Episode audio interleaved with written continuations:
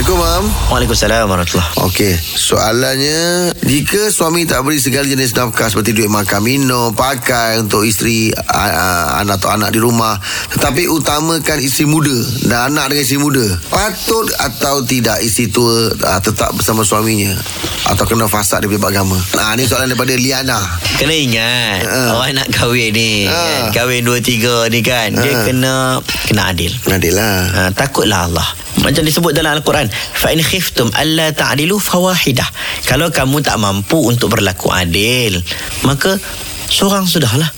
Ha, Sebab itu bila dah Nikah dua Kena berlaku adil. Dalam kes tadi tu Ha. Boleh tak boleh Isteri pertama tadi Nak tuntut fasah. Hmm. Akak kena ingat Fasah ni hak wanita. Jadi kalaulah dia rasa Benda itu uh, Sesuatu yang menzalimi diri dia sendiri Dia berhak untuk menuntut fasah. Tak ada masalah.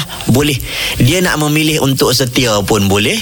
Dia nak memilih untuk kekal sebagai isteri pun boleh. Dia nak bagi giliran malam pada isteri muda pun boleh. Dia pun tak kisahlah Aku dah banyak dan kau bagi makan Bagi duit kat aku Bagi pula kat bini muda pun boleh Terpulang Oh. dan dia nak minta tuntut fasah sebab tak puas hati dapat duit tak sama pun boleh pergi rujuk ke mahkamah tanya dan cerita segala masalah mahkamah akan buat keputusan layak tak layak untuk uh, difasahkan kedua-dua pasangan tersebut wallahualam kasih. ya.